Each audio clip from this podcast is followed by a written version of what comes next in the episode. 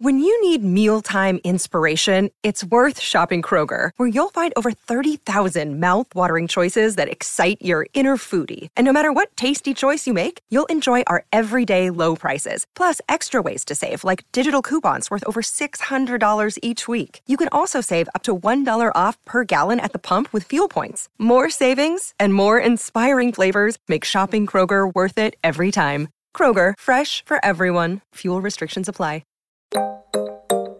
I'm increasingly comfortable with the notion that I don't know it all, but I can figure it out. The toughest part for most people is to take the first step. And so I take the first step and I will continue until I hit something where I say this doesn't make sense. Oftentimes, when we talk about entrepreneurship, we see where the arrow landed and then draw a bullseye around it and say, This was my intent the whole time. Aren't I a genius? And that's very rarely true. It's messier than they believe. My name is Naveen Gupta, and I'm a modern minority. Welcome to Modern Minorities. This is the show about work and life, told through the lens of what makes each of us different. I'm Sharon Lee Thony, a Chinese American girl born and raised in New York City. And I'm Raman Sehgal, an Indian American boy who came from Alabama with a banjo on my knee. Through conversations with some really interesting people, we uncover the stories, perspectives, and often unspoken truths about how our guests uniquely experience the world. It doesn't matter where you're from, the color of your skin, or who you love. We're all minorities somehow but we're no one's model minority. This is a show about all of you, for all of us.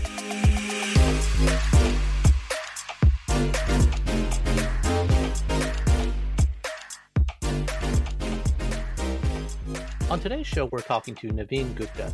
But first, Sharon, I gotta ask, how's your summer going? Uh, it's September, dude. Summer's over, and the kids are back in school. Did you at least squeeze in a vacation? Um, no. I run a business. I co host a hit podcast. Did you? Wait, you're co hosting another podcast? uh yeah actually you know we only had a couple weeks left on our parental leave before we go back to work and the kids start school so we actually decided to make a quick escape to the beach oh that sounds so amazing and relaxing you clearly do not remember what it's like to have young kids sharon because i would not describe an all-day beach road trip with two kids to be uh, quote unquote relaxing you're right. I was just being generous. Did you get any good reading in? Oh, yeah. I uh, totally got started on this narrative story of the South Asian partition of the 1940s, researching my next project. And then I picked up a graphic novel series about a transdimensional dystopic future. What? Don't you know how to read anything fun and happy? okay. So I did sneak in a read from our latest sponsor, the new book Idol Gossip. Wait, wait, wait. Is this the part where we get to do an ad read? Uh, yeah, dude, because we've totally made it. But also, it's an awesome ad read about Idol Gossip, an awesome book by Alexandra Leigh Young that gives an inside look at a K-pop academy. Ooh. Wait, do we meet BTS in the book? And more importantly, why does this all sound really familiar? Probably because the author Young happens to also be a producer of the New York Times The Daily podcast, and she did an episode of one of my favorite podcasts, Radiolab on the K-paparazzi. But really, Sharon, BTS? Yeah, there's just something really mesmerizing about those guys. Let me guess, you're totally on Team Suga. No, I'm Team Jin all the way. But wait, did you say K-paparazzi and K-pop academy? Well, look, that's just the thing about idol gossip. It's about Alice, a Chinese American girl who you can probably relate to, who moves to Seoul with her family to pursue her K-pop dreams. And it's a really great story about her training for her own K-pop debut. But Raman, I didn't take you for a K-pop fan. I'm a man of many layers, Sharon. I mean, I'm smooth like butter, a criminal undercover. Oh my god. Why am I not surprised? Dude, don't judge me. Even one of my podcast heroes and Radiolab host and producer Jad Abumrad. I think you mean future Modern Minorities guest that doesn't know it yet. Sharon, if you can make that happen, I will stop bugging you about watching Warrior. Deal. I'm on okay. it. okay. Anyway, even Jad from Radiolab loved idol Gossip and said that it's a quote, smart and sassy K pop rabbit hole. Each page thrums with stage fright, scandal, and a healthy dose of sweetness and joy. Okay, so this book seems way more up my alley than Warrior or any of those other nerdy comic books that you're always trying to get me to read from your other podcast. I think you mean my other hit podcast. But dude, Idol Gossip actually has everything. It's a coming of age tale with multicultural family drama. It's got delicious gossip with heart. It's about discovering your passions and real life superpowers. It features sibling shenanigans and academic achievement. And it even has culture clashes, egos, and extreme K pop training to take your talents to the next level while illuminating the idol fan relationship. And focusing on the power of one group united under a single cause. This sounds a lot like a good episode of Modern Minorities. Maybe we should have the author Alexandra Leigh Young on the podcast. Oh, good idea. I'd love to meet her. Okay, I just did it. Really? You booked a guest that fast? No, silly. I bought a copy of Idol Gossip, available wherever you get books and things. Ooh, one tap ordering. Super dangerous, dude. Kind of like The Secret World of K-pop, which you can dive deep into by reading Idol Gossip, published by Walker Books US, now available wherever books are sold. Dude, you are such a sellout. Wait, did you just judge me for reading that line? We have sponsors. It's not selling out. We need to represent our favorite book publishing sponsors properly so they'll keep coming back for the Modern Minorities bump. and we actually do like the products that we choose to have as sponsors. And technically, we are not big enough to be sellouts yet. But when you gotta dream big. Kind of like the main character in Idol Gossip by Alexandra Leigh Young, available in bookstores now. Hush. okay, okay. So back to this week's guest, Naveen Gupta. Naveen's a longtime friend and he's an entrepreneur with a lot of curiosity. He is. And what was interesting about Naveen, who I first called Navin accidentally. No, you um, you, you called him Navin. Navin, Navin, that was it. Navin. Um, Sharon. Yeah, that's me. It's totally me. Is that when you ask him where he's from, he doesn't actually get to his roots, as I would call them, right? Until maybe three or four questions in. And our discussion kind of reflected that too. There was very little discussion about what it's like to be an Indian American as an entrepreneur. So that's fascinating. It's like two generations in as an American. What is life like at that point? Yeah, and that's kind of the fun of this show. It isn't always about the ethnic story or the gender angle. Sometimes it is. And, you know, Naveen and I have known each other for years. We've only kind of recently reconnected professionally and personally, but we go deep and we go off the deep end on a lot of concepts in politics and spirituality and business because he's worked on a lot of different things and has a the innate curiosity and kind of what leads him to decisions and choices and projects. It's just it's a really interesting one. So we hope you enjoy our conversation with our friend Naveen. Naveen, welcome to the pod. It's great to have you here. Great to be here, Robin. So you're infamous in some circles, but who were you before the current incarnation of you? Like, can you tell us a story from your childhood? Yeah, sure. When I was in the fifth or sixth grade, I went to space camp. Texas or Florida? California. And, okay. it, and it wasn't like a NASA affiliated thing. I think they just called it space camp and kids would get together and play with rockets and like some, some budding entrepreneur. yeah, yeah, exactly, exactly. But one of the days we went up on this hill and it was called Glider Hill. And it was this place that was overlooking this large canyon where people would take these large gliders that had a wingspan of like eight to 10 feet and fly them in the canyon. And it was so awesome. Like we cr- climbed up to the top of this hill and my parents always teased me that growing up, I would get lost a lot because I would focus in on looking at one thing and the rest of the world would completely disappear for me. And I was up on Glider Hill, focused in on this one plane, and everyone else on the hill in my class was like, oh no, watch. And apparently, another glider had lost control and was swooping down right onto where we were all standing. And so, me being completely focused on this other glider did not see this. And the glider hit me in like the propeller hit my face. It was like a big thing. oh, I mean, no. I, I was fine, but I remember being so totally stunned. And the whole staff who was putting on this faux space camp was totally shocked. They were like seeing the legal bills stack up and they were like, oh my gosh, we've killed this kid. But yeah, uh, on a dime. That's my that's my story about my childhood. That's so traumatic. And how old were you when this happened? I must have been in like the sixth or seventh grade, so I was pretty young. Wow. Do you have a fear of flying now, or fear of things? Gliders hitting you in the face. yeah, yeah. No, and and I'm pretty sure that did nothing to like make me more aware of my surroundings. So I really to... can't say. I learned anything from that. As someone who went to real space camp and not this like ghetto space camp you went to, right. I, I can tell you that that wouldn't have happened at real space camp. NASA wouldn't have let that happen to you, Naveen. Lovely. I, I hope that's in the NASA brochure. at your other kid space will not. Camps, yeah, exactly. right. At this space camp, your kid will not get hit in the face. So, Naveen, where are you from? I'm from Los Angeles. Okay. And now, where are you really from? I'm really from Orange County. So, so yeah, I was uh, actually born in the city of Orange. in Orange County and lived in the city of LA until I was two. But then my parents moved from LA to Orange County, which is where I grew up. And then I went to Cincinnati, which is where I met Raman. Got Well, it. but I guess to be rude, how do you respond when you get the question three or four times? especially with a name like Naveen Gupta, like Orange County. Oh. Come on, dude. Come on, dude. Yeah. Right, right, right. Yeah, Like, Navin. uh, Where are you from, Navin? yeah. I remember actually being in a grocery store. Someone asked me this, and I was like, Los Angeles. And they're like, nah, but you got something in you. And I was like, Yeah, my mom says I'm special.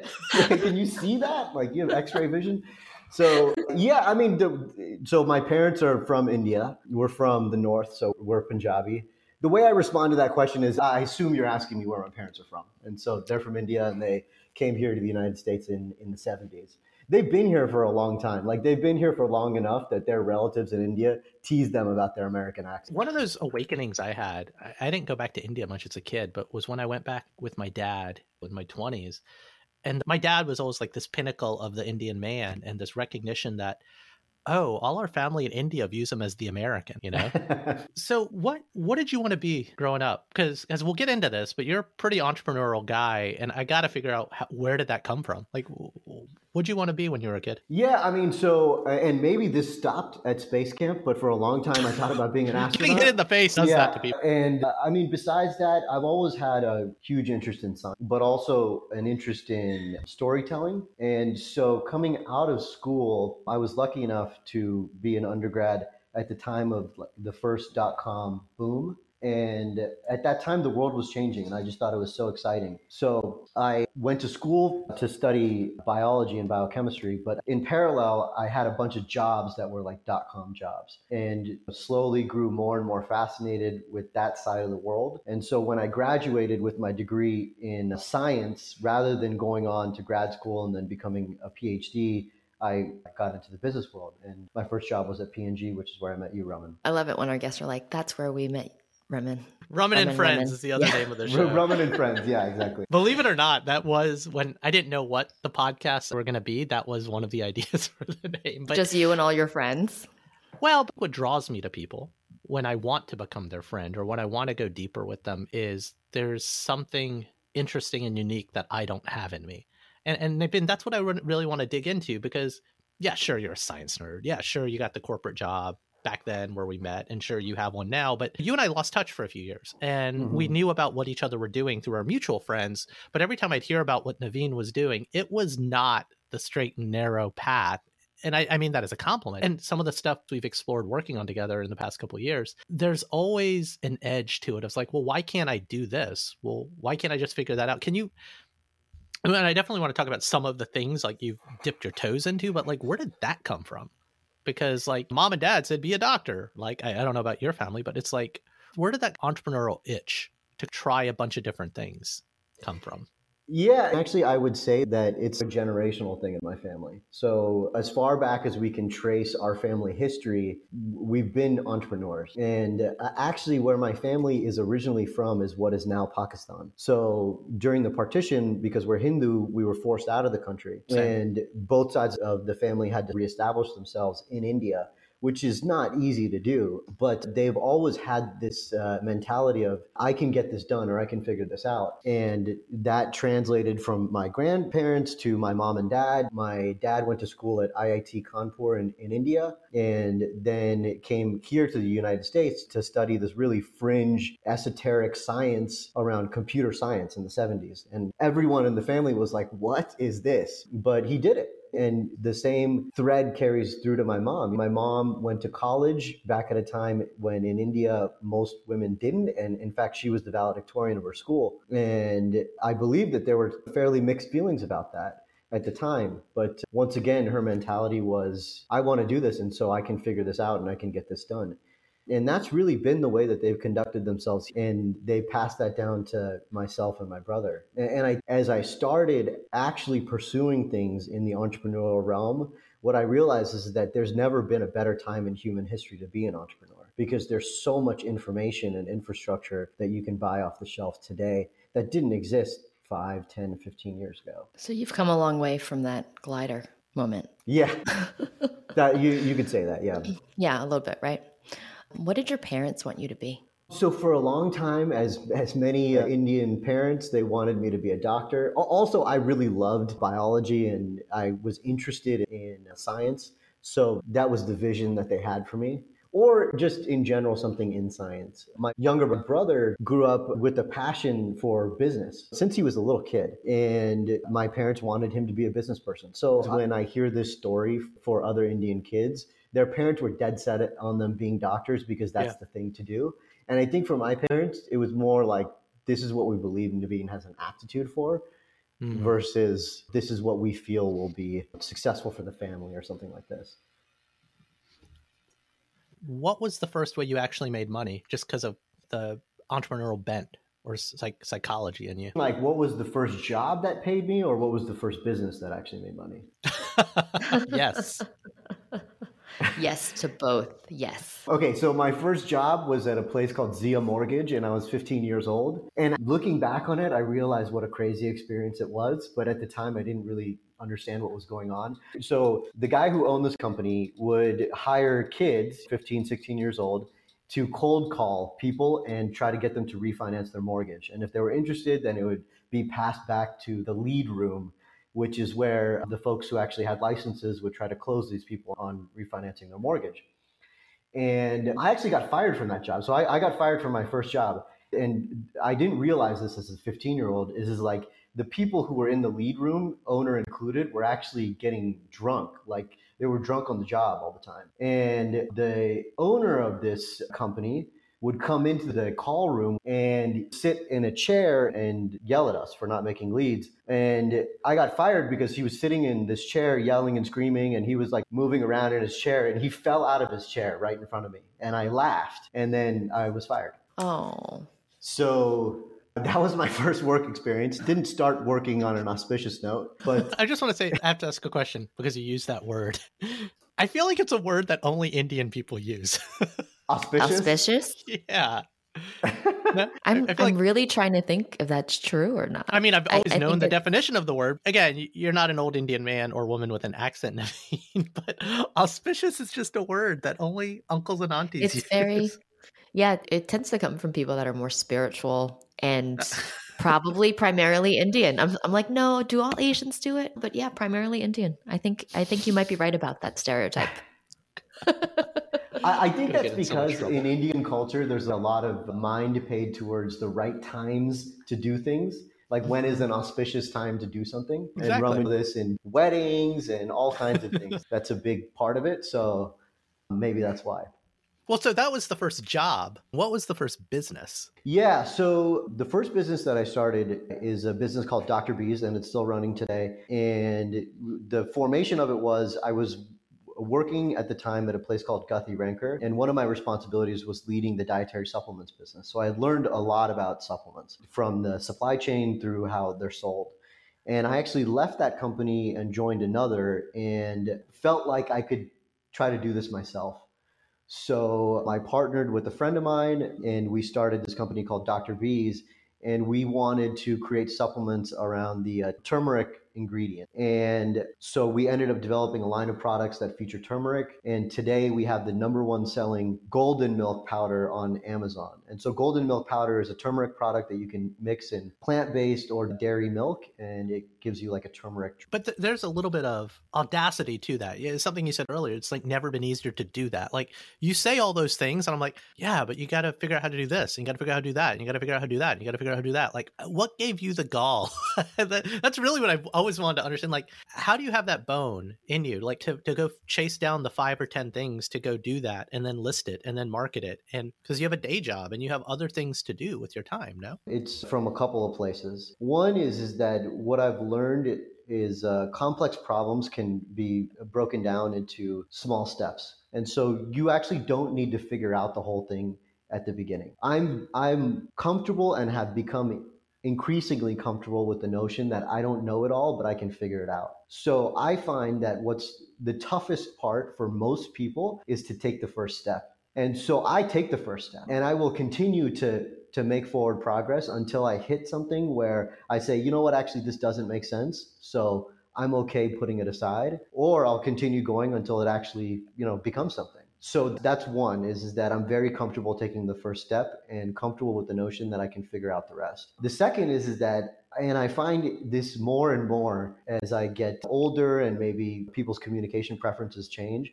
is I get a lot out of picking up the phone and talking to people, especially folks who have done this before. So my bias is I like to pick up the phone and ask people questions and you'll be surprised. most people are totally willing to tell you how they do things, especially entrepreneurs. From the outside looking in, you may think, well, this person's never going to divulge their secrets or why would they do that? They're just creating a competitor.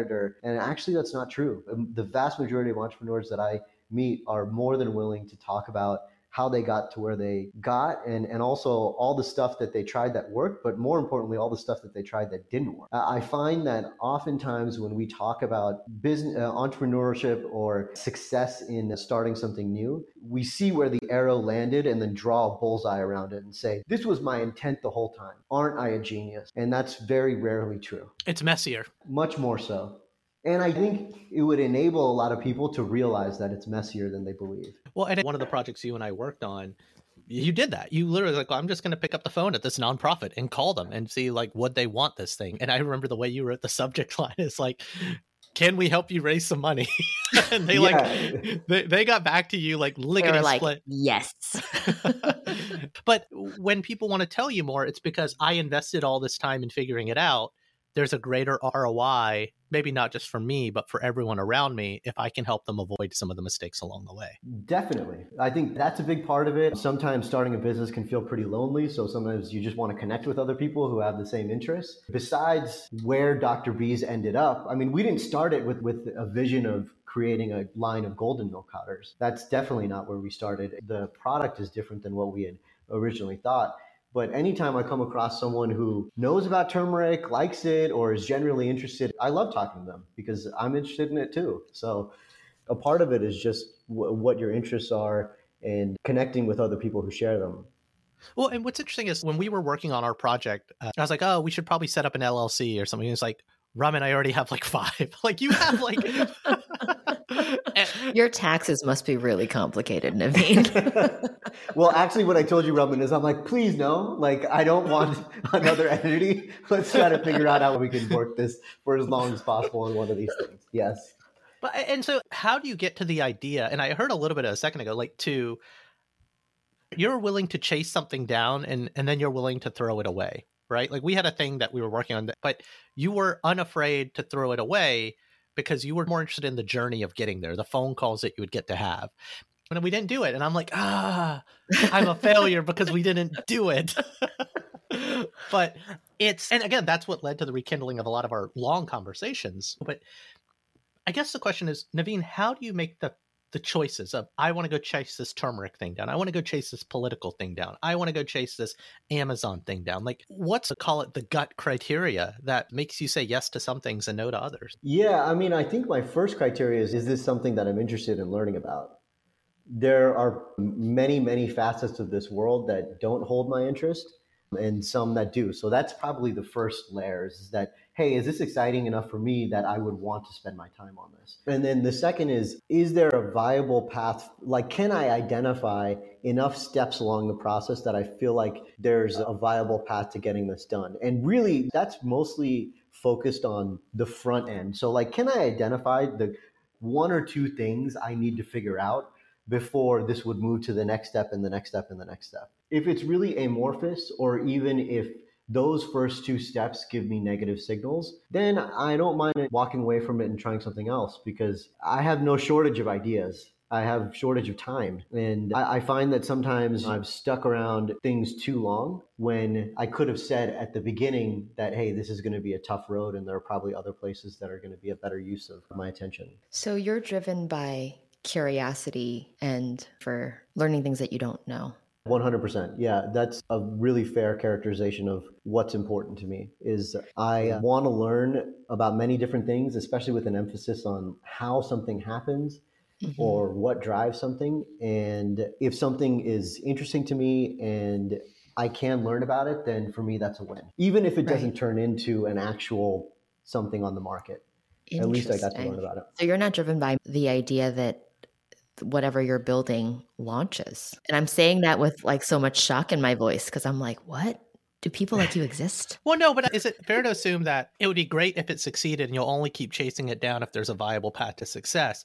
But massive success is a fringe benefit because doing the work has just as much value, it sounds like. Yes, that, that's absolutely true. I mean, I, am not going to lie and say I don't care if things make it to the market. That's not true. I, I want to see the impact of what I've developed. And actually, I, I, want it to be out in the world. Mm. But if I don't get that far, I don't count the rest of that time as wasted. Yeah. At all. That's not my primary drive, is to make a billion dollars. That's a nice to mm. have. Yeah, that would be great. But that's not actually like what's at the top of my list. I would much rather do interesting work. How many when, interesting things are you working on right now? At least five. He's got five LLCs.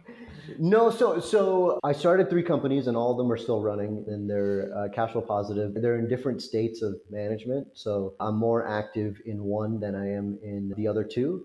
And then I generally have ideas that I'm always kicking around. So right now I'm kicking around a couple and I've made a, a, couple of the first steps on one, but we'll see how far that goes. And to be very clear, and then you have the day job and then you have the husband job, right? Yes.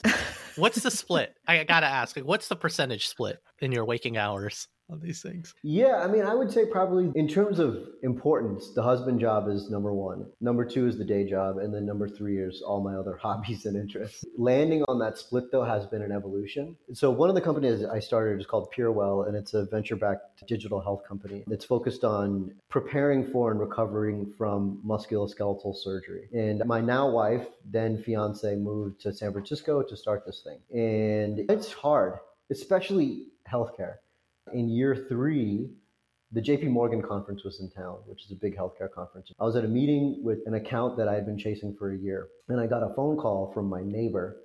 And the phone call was Naveen, you've got to come home. Neeti, who's my wife, has been hit by a car. Oh my God. And I ran out of where I was and came home. And I mean, she was out walking our dog. She was, she, they had both been hit by a car. They, were in the crosswalk with the crosswalk signal on. It was just the person wasn't paying attention. And so, you know, we rushed to the hospital. And I remember sitting in her room that night and feeling so guilty about all the times that I had prioritized work over her mm-hmm. because you don't know. I, I, woke up that morning thinking it was just a regular morning, and yeah. she did too. And so it was through that process that I rearranged my priorities to where they are today and she's fine by the way. She's she's totally fine now. She's like made, made a great recovery. She's a very dedicated person so she really focused on uh, recovering. But it, it's so a metaphorical great. shock to the system right? It's yeah. like whoa whoa whoa what are the priorities? What are really the priorities right? I, I was listening to some other podcast and they were saying you know the project the powerpoint whatever the thing you're working on today you're not going to remember it three months from now. You might remember all the walks with your dog or et cetera right? But where I take a little umbrage with that is like, yeah, but those other things I'm not going to remember any individual PowerPoint. I'm not going to remember any individual business meeting. I am going to have felt the effect of those things incrementally stacking up. And so again, the, the family matters more, but it's it's not work to live or live to work. They both fuel each other, right? And you just have to make the right choices. I've been thinking a lot more about that stuff this year where we've all just been shut down, you know? Yeah. Yeah. Yeah. And, and I, I don't think that you can draw a clear line between the two. I think that's not realistic is to say that right. one matters 100% and the other matters nothing. I don't exactly. think that that's realistic. Exactly. Um, Just like how I hate saying this out loud, but not every moment, every second that I spend with my children is going to be a memorable or even a meaningful moment. You know what I mean? Like, true. It's, I love them dearly and they are more important to me than anything in this world. But whether I'm standing in the bathroom while they're brushing their teeth or my husband is, does that outweigh I don't know, something else that I could be doing. Like so not every not every little thing is equally weighed in that way. Yeah. I think that's true. And I think for me what's important is my ability to look back at the way that I've thought about allocating my time and and thinking that I made the right choices, knowing that right. not everything is going to be a special memory, like you said. Yeah. I'm, I'm going to pull a Rajiv and totally do like a name drop, but I was talking to A.G. Lafley the other day. oh, there it goes. no, like he just gave you a call to just to, to rap for a minute. oh, eh, kind of. I'm not going to lie. wow. We're, we're trying to get him on the other podcast, but he said something, and I'm sure other people have said this. He's like, I I've gotten out of the habit of managing my time, and it's been about managing my energy. Mm. And I really thought Mm. about that a lot because it's like it's like the amount of time to read something versus the amount of energy it takes to read something or do something, right? Right. Mhm. Um, and I think as I get older, I, I think about choices in terms not just time but energy. It's it's a broader function, but they're equally important things. And sometimes you need to do a low, even like this podcast, right? Sharon, when we first started, we were running and gunning and doing so many things for it. And I was listening to less podcasts and I found the Hmm. conversations we were having with people were not as good because I wasn't like refueling my energy yeah. by other Yeah. things, right? It was just all intense work, work, work. The, the secret comic book podcast that Ryan and I do, he says something is like, once it starts to feel like work, are we doing as good of a job at it? And again, Yeah. it's a function of energy and time and, and putting it into it. We're off on a tangent here, Naveen. Uh, I guess I want to ask another question. Like, again, without getting into the companies, unless you want to, but it's what are the types of spaces you've been playing in, or or what are the spaces that interest you the most? Because the thing we were playing around with was honestly politics and activism. Like, so what are the different types of things? It's not all healthcare. Yeah, although I could say that the companies I've started has something to do with healthcare or Mhm, fitness, but the other part of what generally interests me is I like to do things that allow me to stay sharp or experiment in different ways in marketing. But besides that, that's another part of what generally holds my interest is is there a unique or interesting way that I can bring this to market? And if I can experiment with something new, hey, all the better. And then besides that, I have interests in different ways in which I think the culture could progress or things could change. Like what? How does Naveen, you're king for a day, how should the culture change? How should the culture progress? So this is tough to put in a few words, but I think that we are expanding our view of what consciousness is, and I think that that view extends to animals and to human beings, and I think that has implications on aspects of mental health, but then also how we explore who we ourselves are and the way that we treat the world around us. I think for a long time we've viewed consciousness as an on or off switch, and I don't believe that that's true. And I think as that thinking proliferates into how we view ourselves and the world around us, I think that that is going to cause a shift in culture. So that's that's one, and I know that that's like the most nebulous, crazy thing. No, you got to say more. Go deeper. Like say say that to, in a way that uh, I don't want to say that our, our, our moms totally probably understood that more than I would. Say that in a way that A 10 year old would understand it. Yeah. Yeah. I think that there's going to be more and more solutions that allow us to not rely on animals for meat or produce. I mean, you already see it in lab grown meat and plant based milk and all that, but I think that over time we may we may come to so it's an empathy for sentience. yeah, I, I think over time like if you watch Mad Men today and you see Don Draper smoking and drinking in the office, you're Dude, like it's a Mad Men argument. You're making the argument though about consciousness. It's the same way back then that they like, hey, you're pregnant, smoke a cigarette, it'll make you better. And then the science has taught us you shouldn't do that. Smoking is bad. I actually think the health argument, I've watched Forks Over Knives, I read Michael Pollan, right, etc. But it is this idea that it's literally not healthy for us to be doing this thing. People st- look, we know cigarettes are unhealthy, but people are like, ah, I like to have a cigarette when I drink or whatever. Like it's a vice, it's an acceptable vice, but we know it's bad for us. So in public society, shouldn't be doing it. But I think the argument you're making is the conscious argument, the pro life argument for animals is going to be made more concretely in the next the culture is going to move and shift towards that not just from a health perspective but from an ethics perspective Yeah, I think so. There are definitely health benefits, and those are probably the near term. That that's what the near term sell consists of. yeah there's going to be the winning arguments from a marketing perspective yeah Yeah, but I do think that over the long term, let's fast forward 40, 50 years, we may look back on what we're doing and say, "Oh my gosh, how could human, how could we have existed with this amount of cruelty in the world?" yeah. So that's one of the things that interests me in terms of the culture. what do you think that means to, to merge your two identities? What does that mean from a business standpoint? Does that mean you're like you're long on beyond meat? Like in plant based, like eh, innovations in that space? Yeah, so I think innovations in that space, I'm definitely log on them. And even besides that, like, look, a lot of things like Impossible Burgers and Beyond Meat, I mean, they're not necessarily good for you. It's still highly processed food. But I think innovation in that space is going to make it a lot easier to accept diets that are less based on meat and animal byproducts as, as the transition is made. Yeah. Didn't Impossible Burger just launch at McDonald's? Yeah, I saw something like that. Or like if it wasn't McDonald's, it was some other fast food joint. Again, taking the conscious immorality out of meat consumption for a second, I do think the health and environmental elements of meat consumption is really what's going to change the game from an adoption standpoint because it's going to be an acceptable, expensive, tolerable vice. It's the cigarette example right? Like, yeah. Again, but but look, even Steve Jobs can't escape cancer. Like, and he again, he had pancreatic cancer, so it's a very different thing. So no matter how rich you are, but I watch and read a lot of like near future fiction, things like The Expanse, which is a popular TV show now, right? But the books, yeah. And in this future, where Elon Musk style, we have populated the solar system, and again, sounds sci- science fiction, but just project a 100 years out and then also project a 100 years back. 100 years ago, they never would have thought we'd have computers in our pockets. But in this 100 to 200 year from now future, there's literally a supply chain of how do you, you can't do factory farming on Mars or in the asteroid belt, right? It's so you right. can still eat a steak, but it's something for the elite and for the super rich.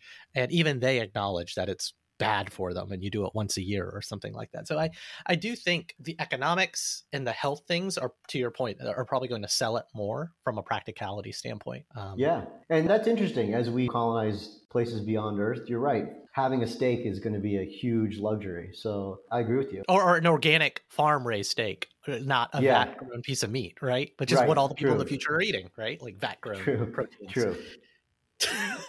and then the other one that interests me is climate change, but specifically around how extreme weather is going to affect people. My parents moved to Austin, Texas, a little over a year ago. And ironically, they moved there from Seattle to escape the cold weather. And I was so worried about them in this whole freeze and with the with the power going off. I mean, they had to be in their home for 3 nights with no heat until a friend of theirs took them in. But weather is getting more and more extreme, and we're going to see more human migration as where people live is flooded or affected. So I think that's going to be another big aspect of our culture that we're going to deal with more and more. I want to dig on something more just because we're in like super nerd territory, which is fine.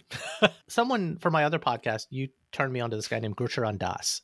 Yes. Uh, who his episode's going to air. It will have already aired by the time your episode airs, but he wrote a book about the practical use of Dharma in business. And him and I had a long conversation about it, but you're the guy who recommended him and his book and told me to literally lit my brain up on this guy. What is your take, but based on everything we just talked about, like Dharma, what, what does Dharma mean for you? I, I mean, give, give us the 10 year old explanation, but also what was the unlock for you when you read some of this guy's stuff? Yeah, well, so as he says in his book, Dharma is complicated. And so for folks who may be listening who aren't familiar with you could liken it to the concept of duty. Cosmic duty. Cosmic duty. Yeah, cosmic duty. And this is a lot of what underpins some of Hinduism's core texts specifically the Mahabharata and the Ramayana. And so what this gentleman did, who actually also happened to be the CEO of P&G India, is he studied the Mahabharata and then wrote a contemporary interpretation of how you could apply what it was trying to say about Dharma to a modern context. In business and politics, etc. Business, politics, society, and he talks about class anxiety, he talks about the role of governance. And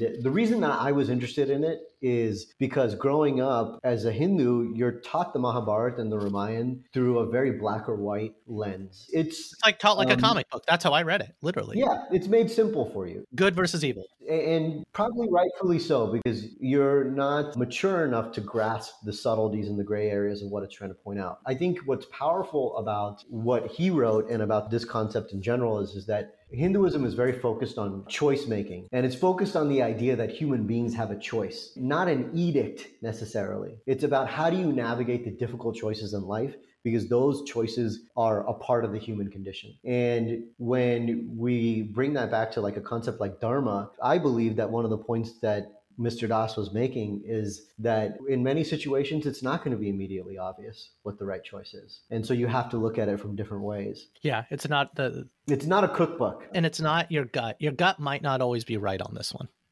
You got to play the long game on the choices that we make. Yeah. And so, in that vein, Naveen, you've come such a long way, and, and it's so interesting hearing what motivates you. And we joke about your five businesses, but you really have branched out in so many ways because of this innate passion and curiosity. And I'm wondering if you were to look back on your younger self, what is a piece of advice that you would give to him? Yeah. I think a piece of advice would be don't forget yourself. And I, I feel like that uh, advice can feel trite, but it's the truth. The older I've gotten, the more mature I've gotten, the more I've realized that if I'm true to what actually interests me and drives me, then I'm generally a lot happier than if I'm trying to do things to please someone else or to live up to someone else's standard of who I ought to be. That's great. I don't know, Sharon. What do you think? You Think we're ready for speed round? I think he's earned it. Naveen, are you ready for the speed round? Okay. Wrong answer. No one's ready for speed round. Naveen, what's something about you that people don't expect? Oh gosh, I would probably say people are often surprised at the variety of things that I like to learn about. It's a pretty wide range of topics. Yeah, So- professional ADD.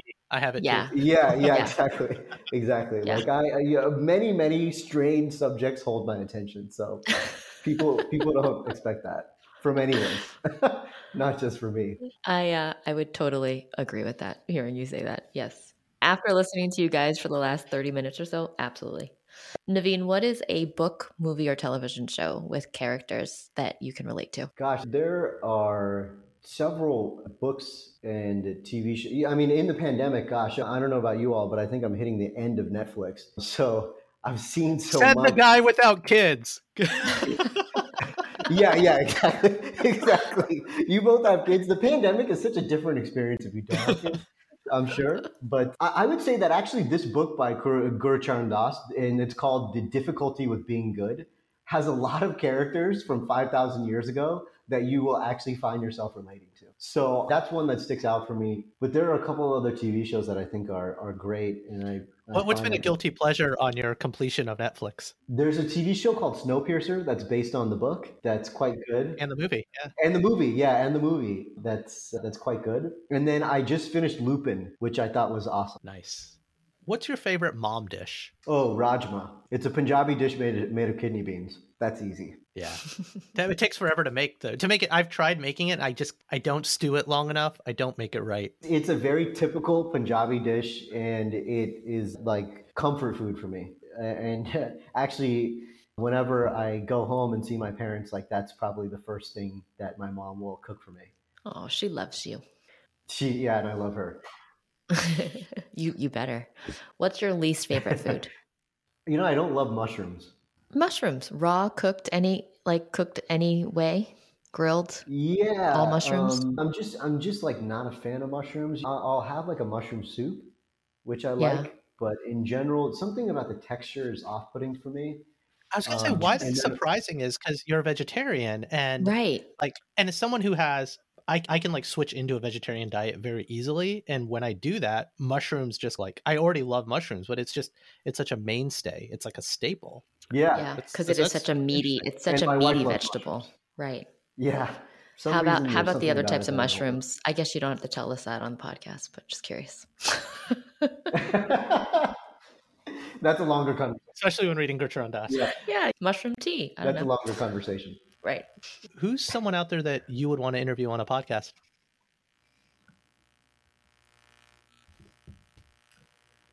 Yeah. So, is this uh, suggestions of who you should interview next? No, it's, it's basically if, if, if them, yeah, we'll take it. Gosh, I would love to actually speak to Matthew Weiner, who's the he wrote Mad Men. yeah did you ever watch his show A- after mad men he did a show about all the people who thought they were related to catherine the great did you hear about this No, but wait, is that on HBO? i don't even know if the show ever came out i just remember reading the article about him making the show so That's pretty cool. What does being a modern minority mean to you? celebrating who you are and where you come from and working alongside the other folks in this country to make it a better place for everyone. You know, my, my parents moved here in the 70s and they love America because a lot of things about this country they found to be really refreshing the optimism, the opportunity. And I think we've got to be vigilant around ensuring that those, those aspects of American society are available to future generations. And, and I think we've also seen through the pandemic, folks rise to a sense of civic sense. And I think that's really important. So that's, that's what being a modern minority means to me. That's great. Well, well Naveen, thanks so much for just I don't know. It's been far too long, and I'm glad we got to nerd out for far too long again. Yeah, me too. It was so great to be able to talk to both of you, and hopefully, I'll see you both in person sometime soon. And that's our show. Like what you heard? Please subscribe, leave a review, and a five star rating on your favorite podcasting platform. Now more than ever, people need to be hearing these stories. Please share our show with a friend or three. Want to learn more or got something to share? Visit modminpod.com or email us. Hi, mom, at modminpod.com. You can also follow us on Instagram and Twitter at ModMinPod. We'd love to hear from you. Now, here's a preview of our next episode.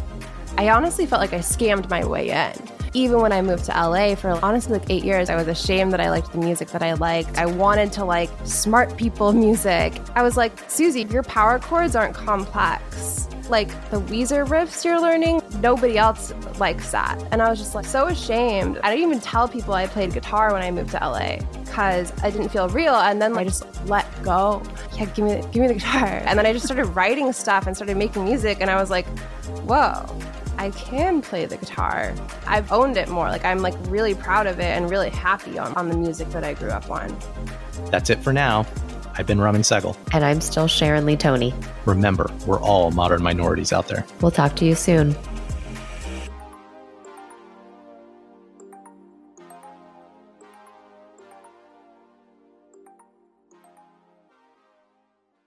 Everyone is talking about magnesium. It's all you hear about. But why? What do we know about magnesium?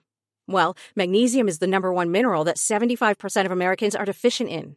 If you are a woman over 35, magnesium will help you rediscover balance, energy, and vitality. Magnesium supports more than 300 enzymatic reactions in your body, including those involved in hormonal balance.